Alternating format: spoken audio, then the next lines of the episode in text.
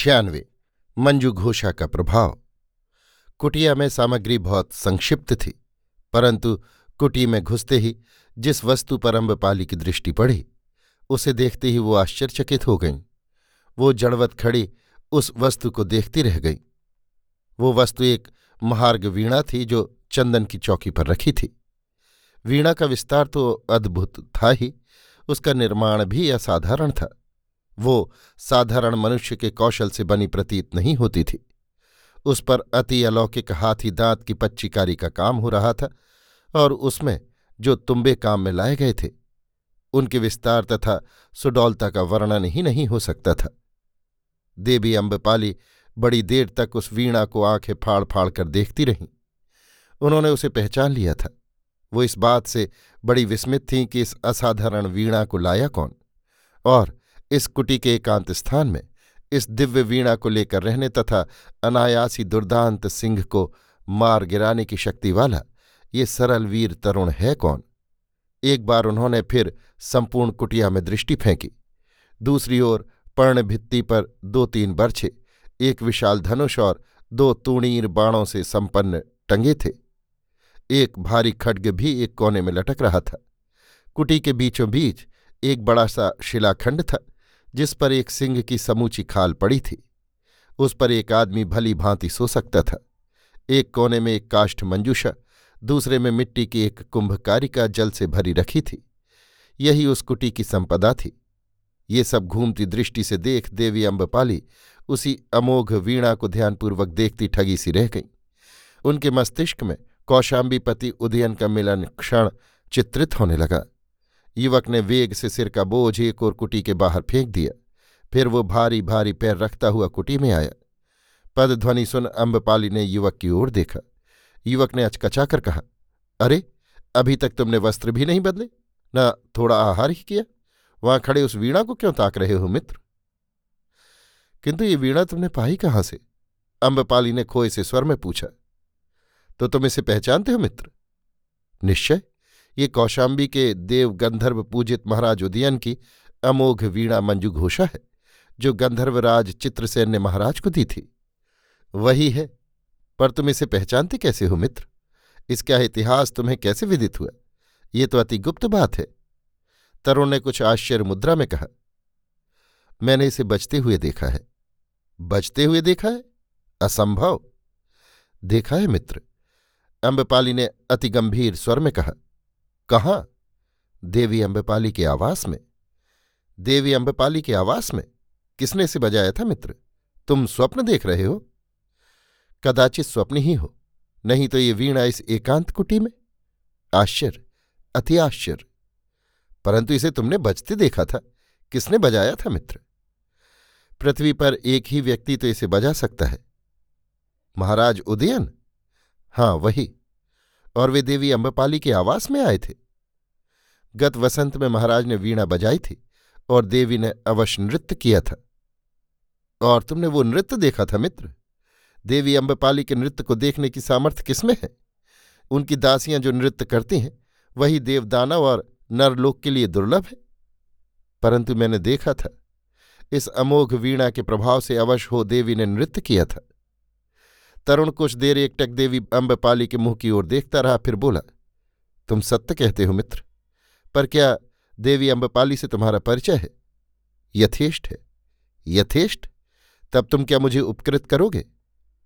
आज के उपकार के बदले में अम्बपाली ने हंसकर कहा, नहीं नहीं मित्र, परंतु मेरी एक अभिलाषा है। क्या मैं उसे जान सकता हूँ? गोपनीय क्या है मित्र, मैं चाहता हूँ एक बार देवी अम्बपाली मेरे सम्मुख वही नृत्य करें। तुम्हारे सम्मुख? तुम्हारा साहस तो प्रशंसनीय है, मित्र। अम्बपाली वेग से हंस पड़ी। तरुण ने क्रुद्ध होकर कहा, इतना क्यों हँसते हो, मित्र? परंतु अम्बपाली हंसती ही रही। फिर उन्होंने हँसते हँसते कहा, खूब कहा तुमने, मित्र। देवी अम्बपाली तुम्हारे सम्मुख नृत्य करेंगे। क्या तुम जानते हो, देवी का नृत्य देखने के लिए देव गंधर्व भी समर्थ नहीं है? तरुण खीज उठा। उसने कहा, जितना तुम हंस सकते हो हंसो मित्र, पर मैं कहे देता हूँ, देवी अम्बपाली को मेरे सम्मुख नृत्य करना पड़ेगा। और तुम कदाचित तब ये वीणा उसी प्रकार बजाओगे, जैसे महाराज उदयन ने बजाई थी?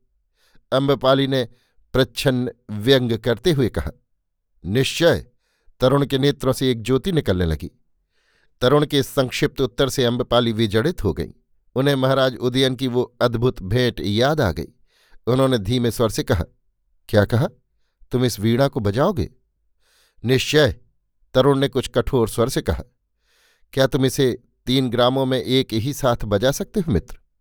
निश्चय, तरुण उत्तेजना के मारे खड़ा हो गया। अम्बपाली ने कहा, किसने तुम्हें ये सामर्थ्य दी? सुनू तो।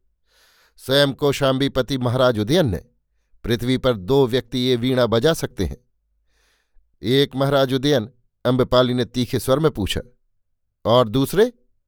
दूसरा मैं, तरुण ने दर्प से कहा। अम्बपाली क्षण भर जड़ रहकर बोली, अस्तु, परंतु तुम मुझसे क्या सहायता चाहते हो मित्र? अति साधारण। तुम देवी तक मेरा ये अनुरोध पहुँचा दो कि वे यहाँ मेरी कुटी में आकर एक बार मेरे सम्मुख वही नृत्य करें, जो उन्होंने अमोघ गांधर्वी मंजू घोषा वीणा पर महाराज उदयन के सम्मुख किया था।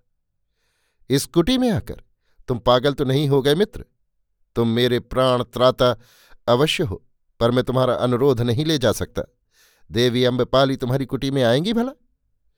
और उपाय नहीं है मित्र, देवी के उस कुत्सित सर्वजन सुलभ आवास में तो मैं नहीं जाऊँगा। अम्बपाली के हृदय के एक कोने में आघात हुआ, परंतु उन्होंने उस अद्भुत तरुण से कुटिल हास्य भौहों में छिपाकर कहा, तुम्हारा ये कार्य मैं कर दूँगा तो मुझे क्या मिलेगा? जो मांगो मित्र, इस वीणा को छोड़कर। वीणा नहीं केवल वो नृत्य मुझे देख लेने देना। ये न हो सकेगा। मानव चक्षु उसे देख नहीं सकेंगे। महाराज का यही आदेश है। तब मैं तुम्हारी सहायता नहीं कर सकता। तरुण ने खींच कर कहा, जाने दो मित्र, मैं अपना कोई दूसरा मार्ग ढूंढ लूँगा। किंतु अरे, अभी मुझे भोजन व्यवस्था भी करनी है। तुम वस्त्र बदलो मित्र, मैं घड़ी भर में आता हूँ। तरुण ने बर्छा उठाया और तेज़ी से बाहर चला गया। अम्बपाली ने बाधा देकर कहा इस अंधकार में अब वन में कहाँ भटकोगे मित्र? वो कुछ नहीं, ये मेरा नित्य व्यापार है, वहाँ उस कंदरा में मेरा आखेट है, मैं अभी लाता हूँ।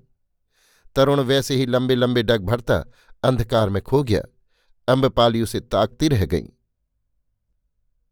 सत्तानवे, एकांत वन में। उस एकांत वन में गर्भ में स्थापित इस निर्जन कुटी में, दीपक के टिमटिमाते प्रकाश में देवी अम्बपाली एकाकनी उस कुटी के मध्य में स्थापित शिलाखंड पर बैठी, कुछ देर एकटक उस दिव्य वीणा को देखती रहीं। वो गतवर्ष की उस रहस्यपूर्ण भेंट को भूली नहीं थी, जब कोशाम्बी पति उदयन रहस्यपूर्ण रीति से अम्बपाली के क्रीड़ोद्यान में पहुँचे थे। उनका दिव्य रूप, गंभीर मुखमुद्रा और अप्रतिम सौकुमार देखकर अम्बपाली चित्रखचित सी रह गई थी और उनके इंगित पर इस वीणा के प्रभाव से अवश्य होकर उन्होंने अपार्थिव नृत्य किया था। पहले वो नृत्य के लिए तैयार नहीं थी, परंतु जिस समय वो अमोघ वीणा तीन ग्रामों में उस नररत्न ने बजाई, तब उसके हस्तलाघव तथा वीणा की मधुर झंकार से कुछ ही क्षणों में अम्बपाली आत्मविभोर होकर नृत्य करने लगी थी। वीणा की गति के साथ ही अतर्कित रीत से उनका पद निक्षेप भी द्रुत द्रुततर द्रुततम होता गया था और अंत में वो क्षण आया था जब अम्बपाली के रक्त का प्रत्येक बिंदु वीणा की उस झंकार के साथ उन्मत्त असंयत हो गया था। उन्हें ऐसा प्रतीत होने लगा था जैसे उनके अंग से ज्वालामुखी का अग्नि समुद्र फूट पड़ा है। उससे वो तो विदग्ध नहीं हुई, किंतु उन्हें ऐसा भास होने लगा था, मानो वो अग्नि समुद्र विश्व को विदग्ध कर रहा है। तब देवी अम्बपाली ने अपने कुसुम कोमल गात्र को देवविष्ट पाया था। वो मानो स्वयंभू विराट पुरुष की प्रतिमूर्ति बनी।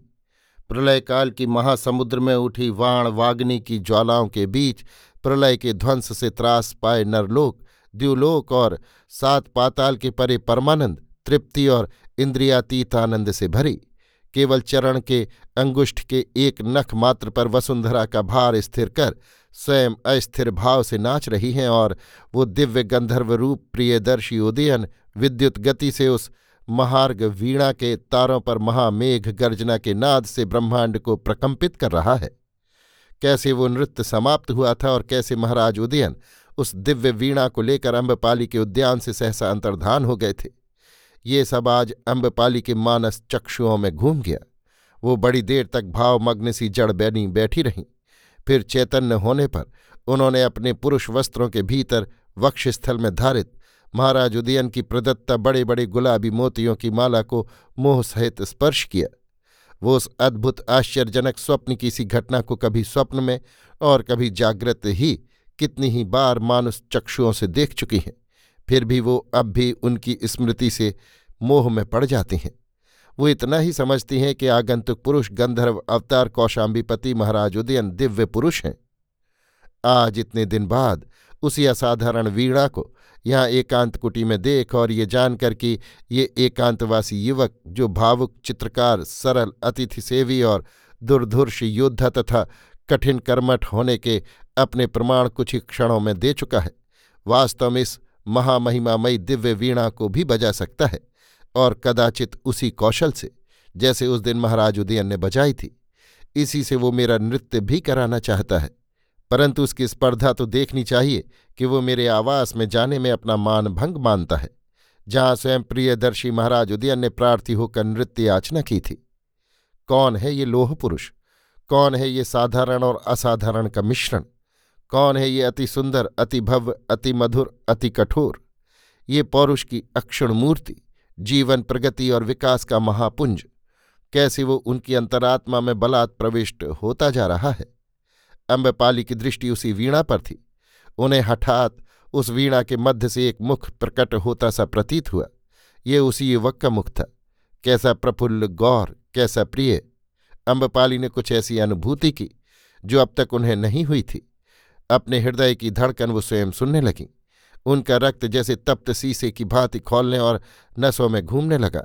उनके नेत्रों के सम्मुख शत सहस्त्र लक्ष्य कोटि रूपों से वही मुख पृथ्वी, आकाश और वायुमंडल में व्याप्त हो गया।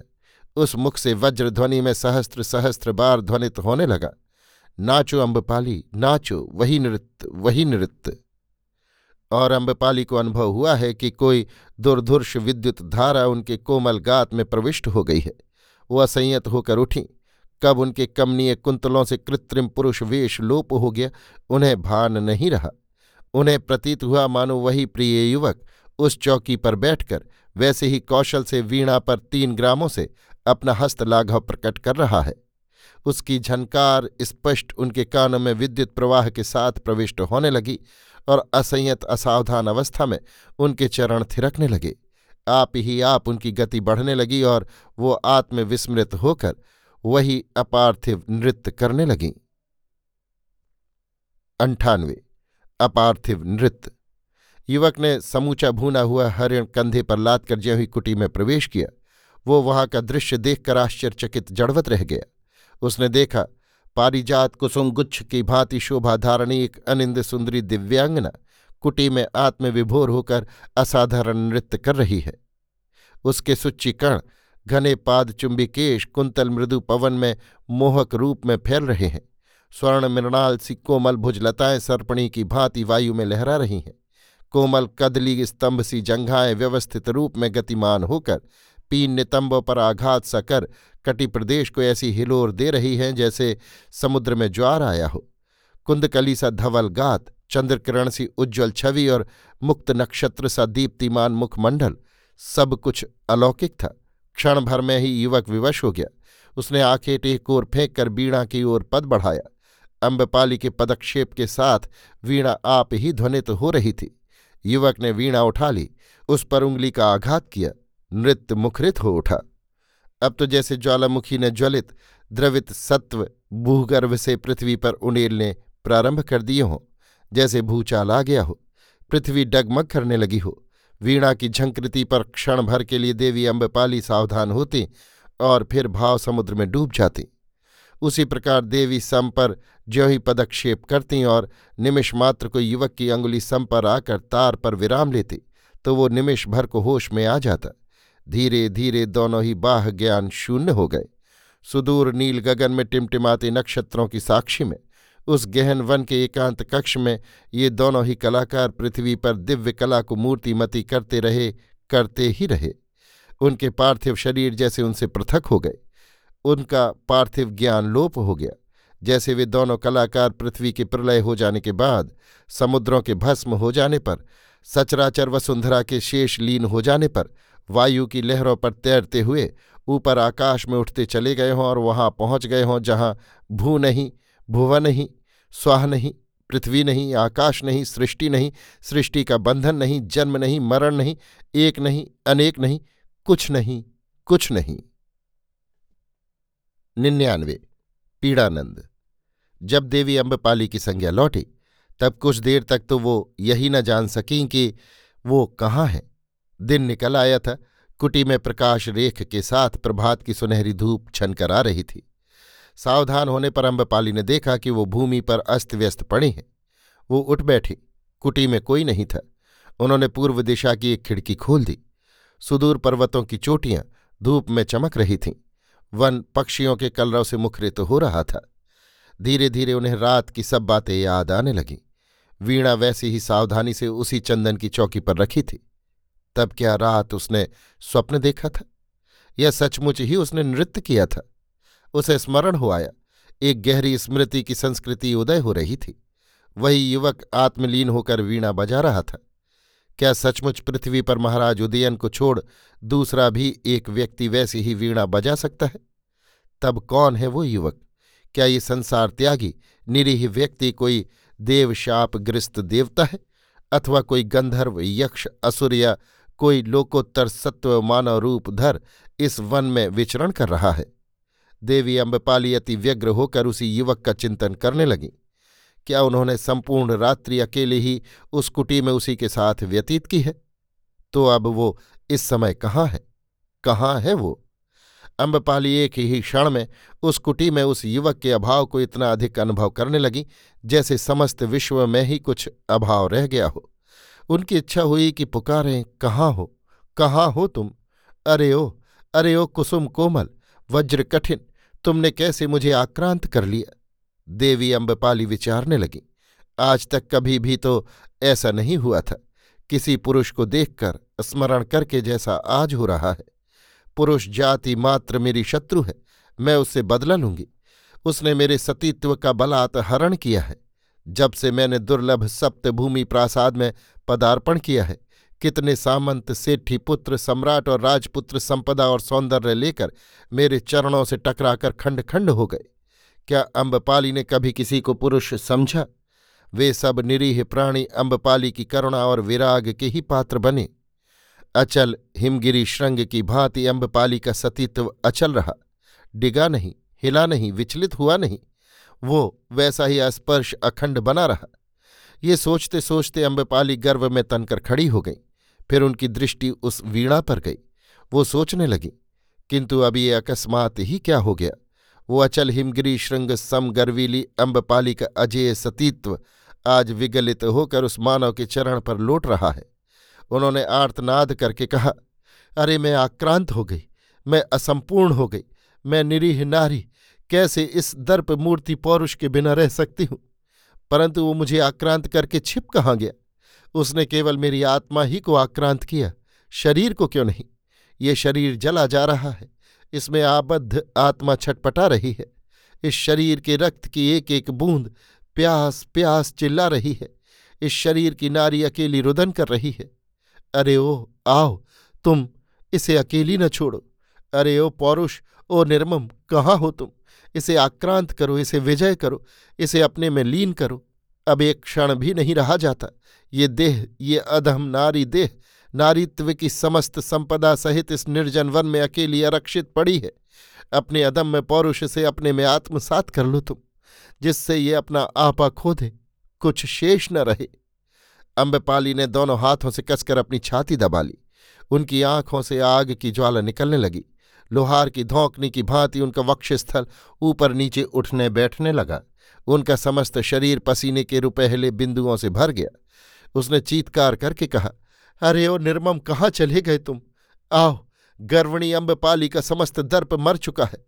वो तुम्हारी भिकारणी है, तुम्हारे पौरुष की भिकारणी उसने उन्मादग्रस्त सी होकर दोनों हाथ फैला दिए। युवक ने कुटी द्वार खोलकर प्रवेश किया। देखा, कुटी के मध्य भाग में देवी अम्बपाली उन्मत्त भाव से खड़ी है। बाल बिखरे हैं, चेहरा हिम के समान श्वेत हो रहा है, अंग प्रत्यंग काँप रहे हैं। उसने आगे बढ़कर अम्बपाली को अपने आलिंगन पाश में बाँध लिया और अपने जलते हुए होठ उसके होठों पर रख दिए। उसके उछलते हुए वक्ष को अपनी पसलियों में दबोच लिया। सुख के अतिरेक से अम्बपाली संज्ञाहीन हो गई। उनके उन्मत्त नेत्र मुंद गए। अमल धवल दंत पंक्ति से अस्फुट शीतकार निकलने लगा।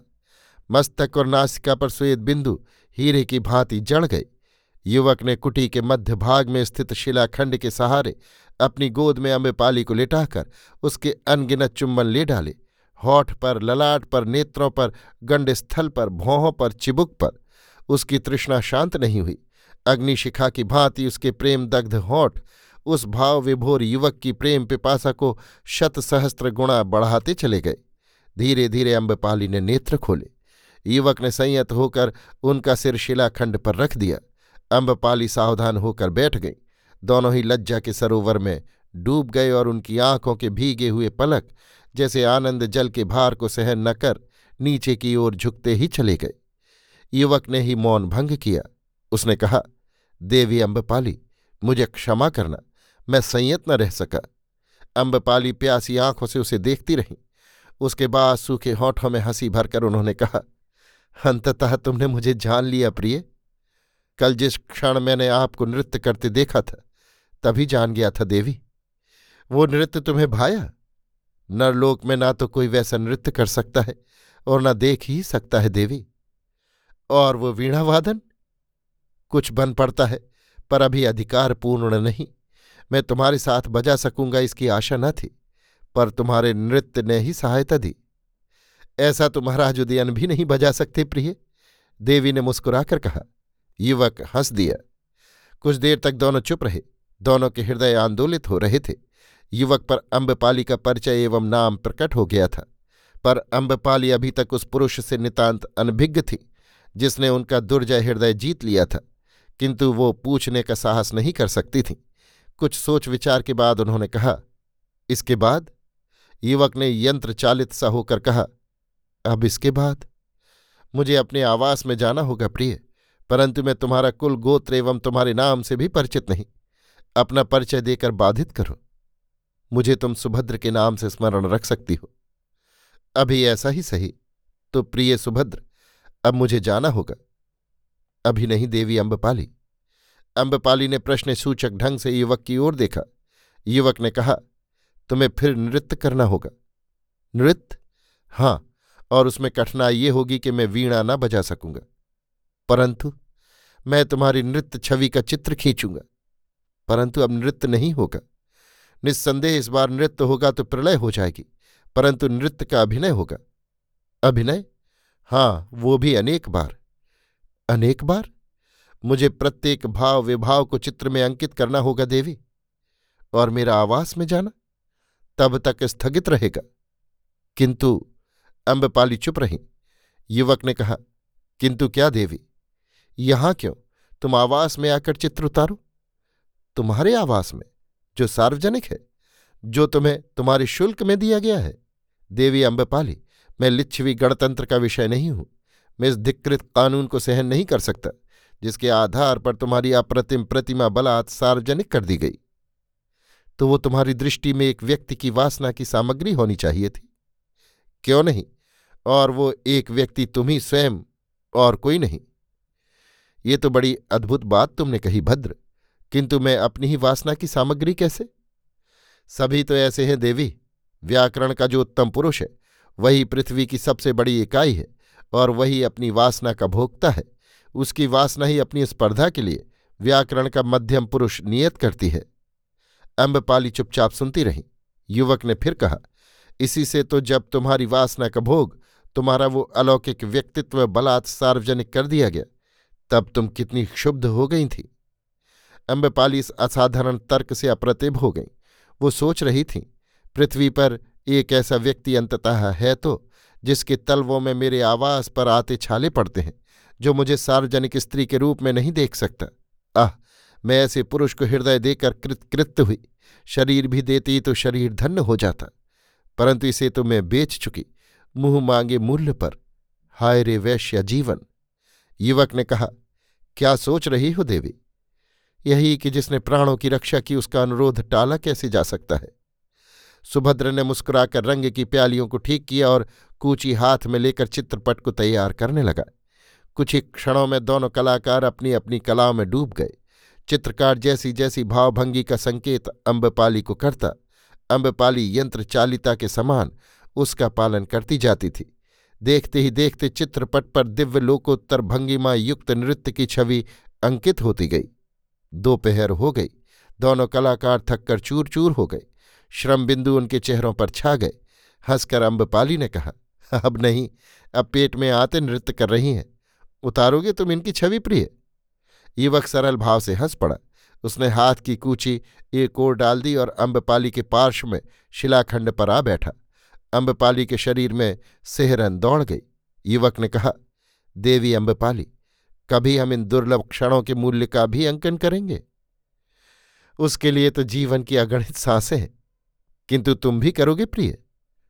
ओह, तुमने मेरी शक्ति देखी तो? देखी है। उस समय एक ही बार में अनायासी सिंह को मार डालने में, और इसके बाद उससे भी कम प्रयास से अधम अम्बपाली को आक्रांत कर डालने में। अब और भी कुछ शक्ति प्रदर्शन करोगे? इन दुर्लभ क्षणों के मूल्य का अंकन करने में देवी अम्बपाली, आपकी अभी बखानी हुई मेरी संपूर्ण शक्ति भी समर्थ नहीं होगी। वो हठात मौन हो गया। अम्बपाली पीपल के पत्ते के समान कांपने लगी। युवक का शरीर उनके वस्त्रों से छू रहा था। मध्यान्ह का सुखद पवन धीरे धीरे कुटिया में तैर रहा था। उसी से आंदोलित होकर अम्बपाली की दो एक अलकावलियाँ उनके पूर्ण चंद्र के समान ललाट पर क्रीड़ा कर रही थीं। युवक ने अम्बपाली का हाथ अपने दोनों हाथों में लेकर कहा, देवी अम्बपाली, यदि मैं ये कहूँ कि मैं तुम्हें प्यार करता हूँ तो वास्तव में बहुत कम है।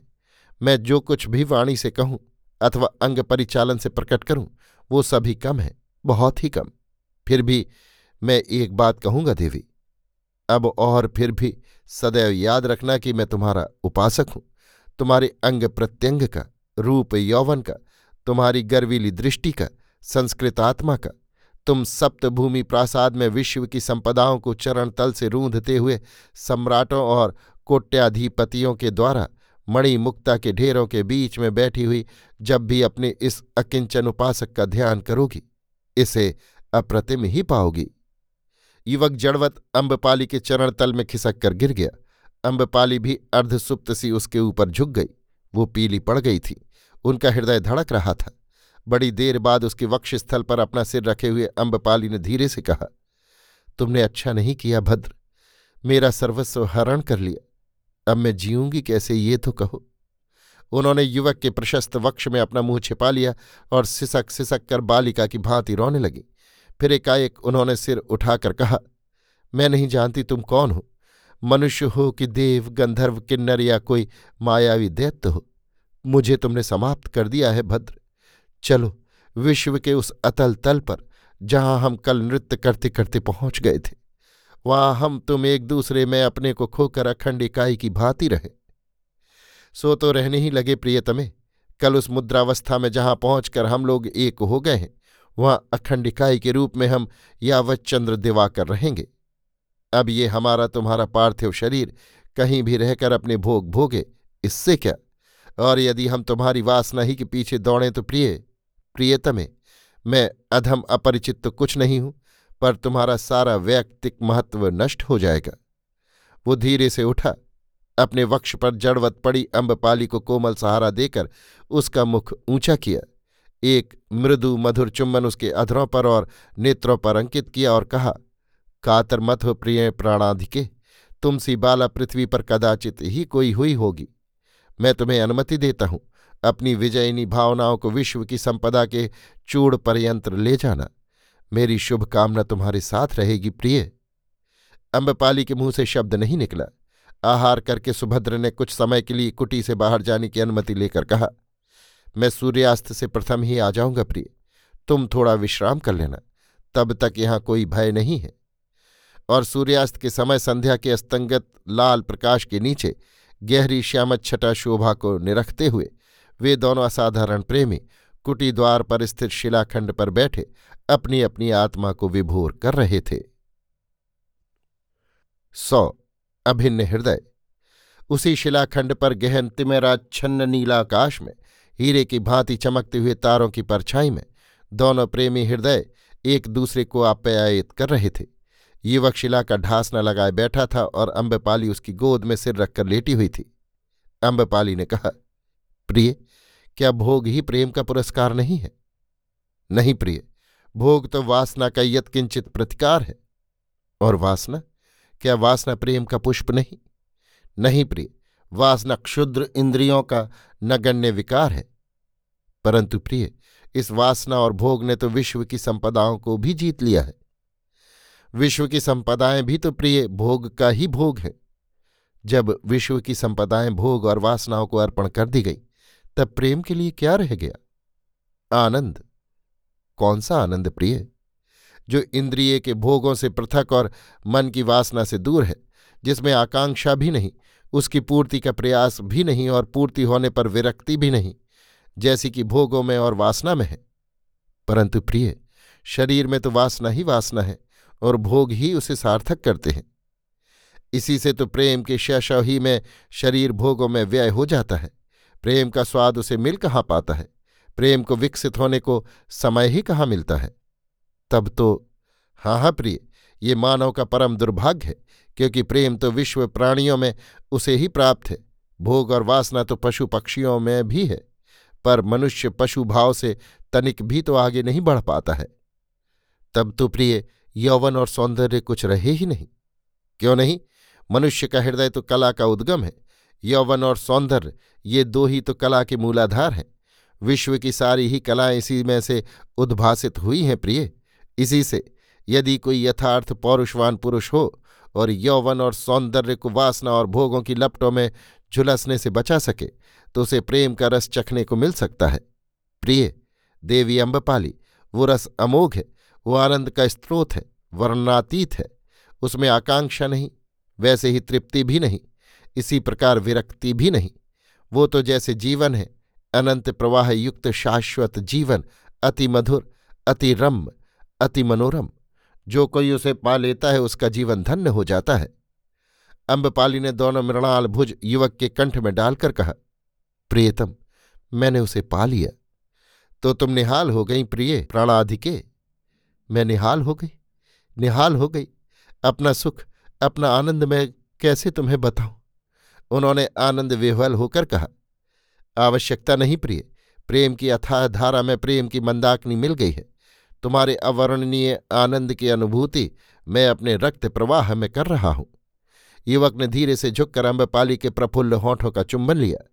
अम्बपाली ने भी चुंबन का प्रत्युत्तर देकर युवक के वक्ष स्थल में अपना मुँह छिपा लिया। कुछ देर बाद युवक ने कहा, मौन कैसे हो गई प्रिय? कुछ कहने को तो रहा ही नहीं अब। सब कुछ जान गई, सब कुछ सब कुछ समझ गई, सब कुछ। तुम धन्य हुई प्रिय, तुम अमर हो गई। युवक ने धीरे से अम्बपाली को अपने बाहुपाश से मुक्त करके कहा तो अब विदा प्रिय, कल के सुप्रभात तक। अम्बपाली का मुख सूख गया। उसने कहा, तुम कहाँ सोओगे? सामने अनेक गुफाएँ हैं किसी एक में। किंतु किंतु नहीं प्रिय युवक ने हंसकर एक बार अम्बपाली के होठों पर और एक चुंबन अंकित किया और भारी बर्छा कंधे पर रख, कंधे का वस्त्र ठीक कर, अंधकार में विलीन हो गया। देवी अम्बपाली, उस भूमि पर जहाँ अभी अभी युवक के चरण पड़े थे, अपना वक्ष रगड़ रगड़ कर आनंद वेहवल हो आंसुओं की गंगा बहाने लगीं।